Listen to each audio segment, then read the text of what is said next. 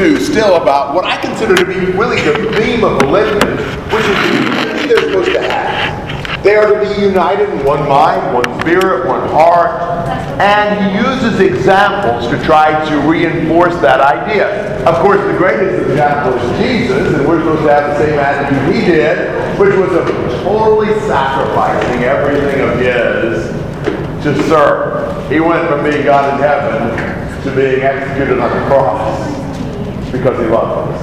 And, but another example is Paul himself, who was poured out like a drink offering to complete the sacrifice of their faith. And you think about all that Paul gave up, all that Paul did to serve brothers and sisters that he loved. Then Timothy's another example of that. Paul was hoping to send Timothy soon, and he wanted to send Timothy because there was limited nobody else like him. The rest of them were more self-focused. But Timothy really cared about them. And again, he's a good model of the very behavior Paul is insisting on.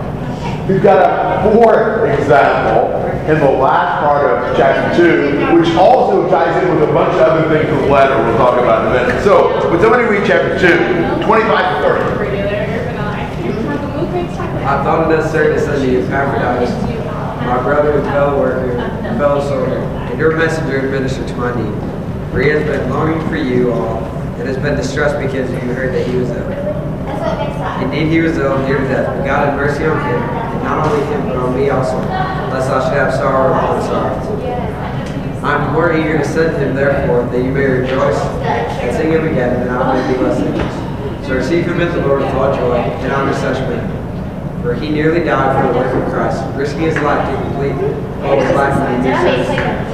Okay, we have this information on Epaphroditus. And uh, there's some different things to put together about Epaphroditus. He'll be mentioned in chapter 4 again also. But if we put it all together, here's what it looks to me like.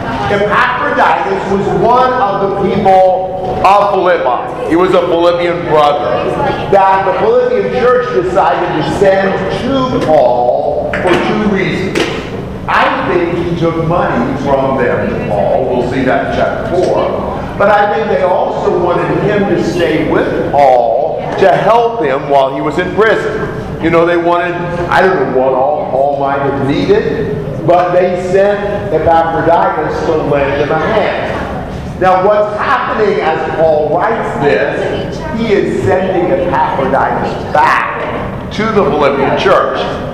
It's my guess that he's got a letter. Now, they always had to find somebody going to send a letter with. They didn't have such a good postal system. Uh, they didn't really, you know, use that. At least Paul didn't in delivering letters. He always sent it with somebody.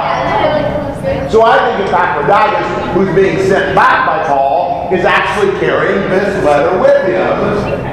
And Paul is explaining to some extent why he was sending Epaphroditus back. After all, the Philippians sent him to stay with Paul and to continue to help him. And Paul is sending him back. So he explains what happened. What happened?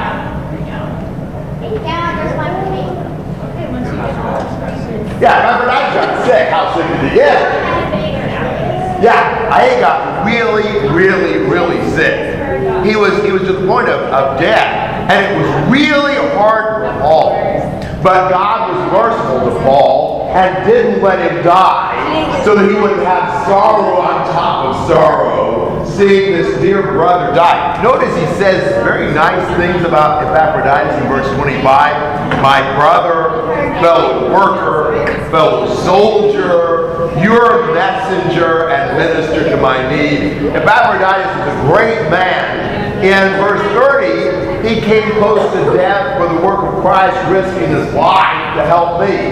It may be that his sickness in some way was tied into what he had done to help Paul.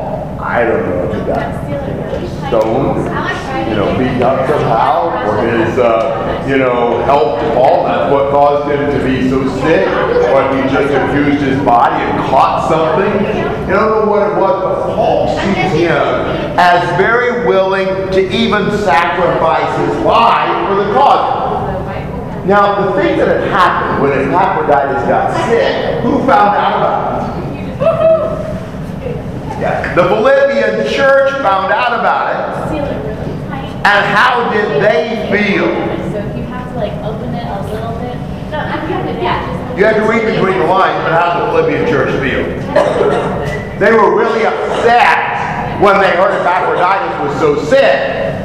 Then Epaphroditus heard about how upset they were about hearing that he was sick, and how did that make Epaphroditus feel? Yeah, he was really worried and distressed because they were so distressed because they heard he was sick.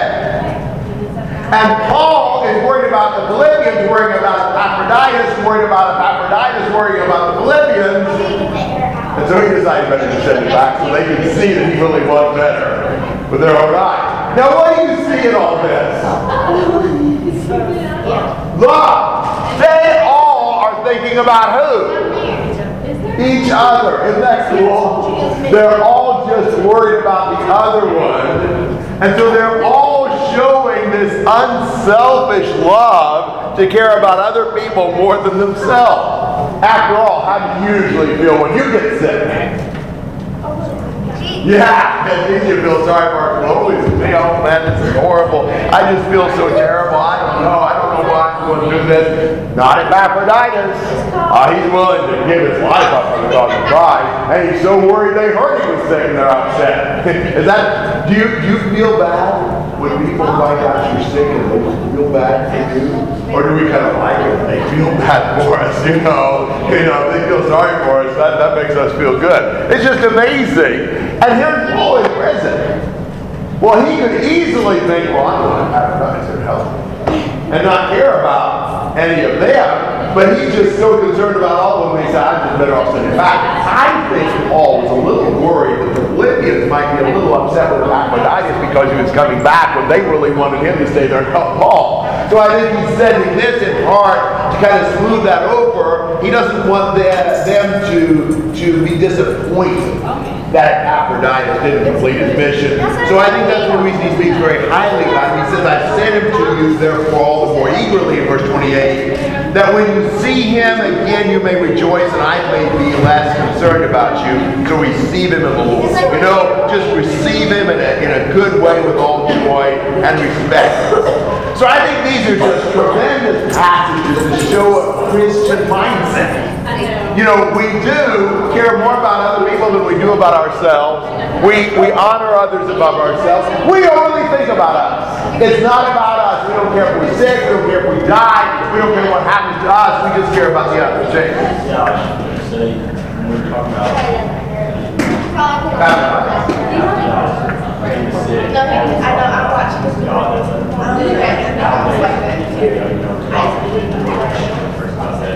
Yes. Excellent point. You see that so much in Paul, where we would credit secondary factors. Paul goes back and recognizes the Lord. God had mercy on me. God was the one who healed me. He didn't go into some big spiel about this wonderful new medicine that just, you know, cures everybody or this tremendous doctor they found. I mean, he may have been in a doctor. I don't know. Luke was a doctor. I don't think God's totally against doctors. But who's the healer? You know, I mean, it's kind of like thanking God for your daily bread. Does God want you to work? Yeah.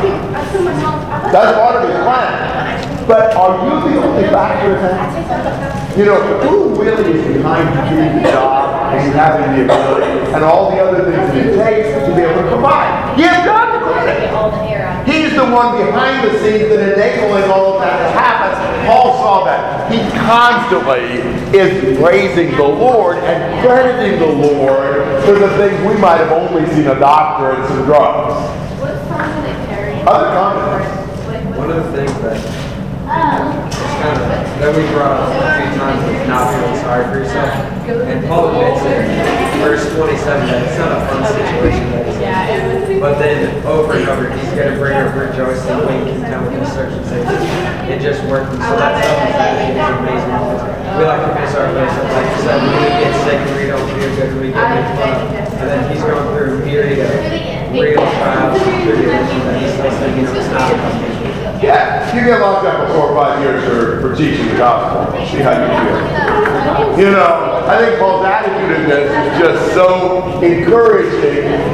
It's so cool that Paul lets us see how he feels. Because it just gives us the way a Christian looks at tough circumstances. And it will inspire us when we go through tough circumstances, which we will. God promises us that, you know, in our service to God. Maybe not as tough as Paul. I don't know too many people who had to go through that. Say, maybe, maybe pretty tough. Yo, No, Jason, employees get credit for you take into account the situation, keep them in jail. Verse twenty-five, it says, like, if it's necessary, you guys starts off saying, my brother, and you think of how much maybe Paul needed him, but in the end, he says, but if you're It's like sticking your tongue to a phone pole. you're trying to bring back the credit.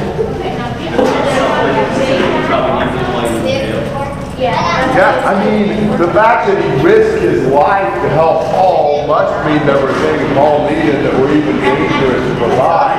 And he'd been doing that, but Paul just couldn't stand not seeing relief for the worries that each had for the other. He had to send it back. Maybe once the Philippians see that he's okay, and if Epaphroditus sees that they're relieved, then who knows, maybe they'll send it back. Other thoughts? Great discussion. Curious. Yes.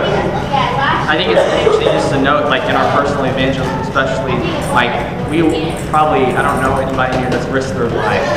Um, and so for him to have risked his life and to keep going like that, I think it's just a good example for us. It really is, absolutely. I mean, who cares whether we live or die? You know, there are times when you are in a situation that could cry. I of you one day will go to more challenging places to get the gospel spread. I hope some of you will learn languages of other people. And maybe even go into more dangerous places where there could be something to happen to you because you're preaching the gospel, because you're there. Now, I understand. Paul would flee from one city to the next. He wasn't just saying, oh, come on, shoot me, shoot me. It wasn't like that. But he wasn't going to back down from his work no matter what it cost. And there are times we may lose our security. There might be times we take great risks and we might get killed because of Christ. There have been brothers of ours who have. Stephen was one of the earliest. You know, James did, and a whole bunch of others from then until now. Agabus is another we know the name of in the Bible that did. So what? If, if God gives us the privilege of dying for Him, what greater honor could it be? What greater glory could we give the Lord? You know, or if He gives us the privilege of going through a hard thing, wouldn't that be wonderful?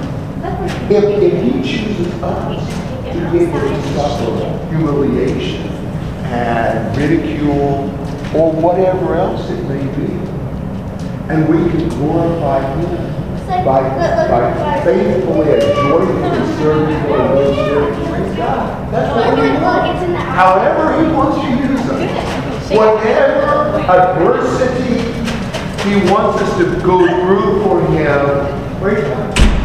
And that's exactly the attitude Paul had. It's hard to have that attitude, but he inspires us. Comment?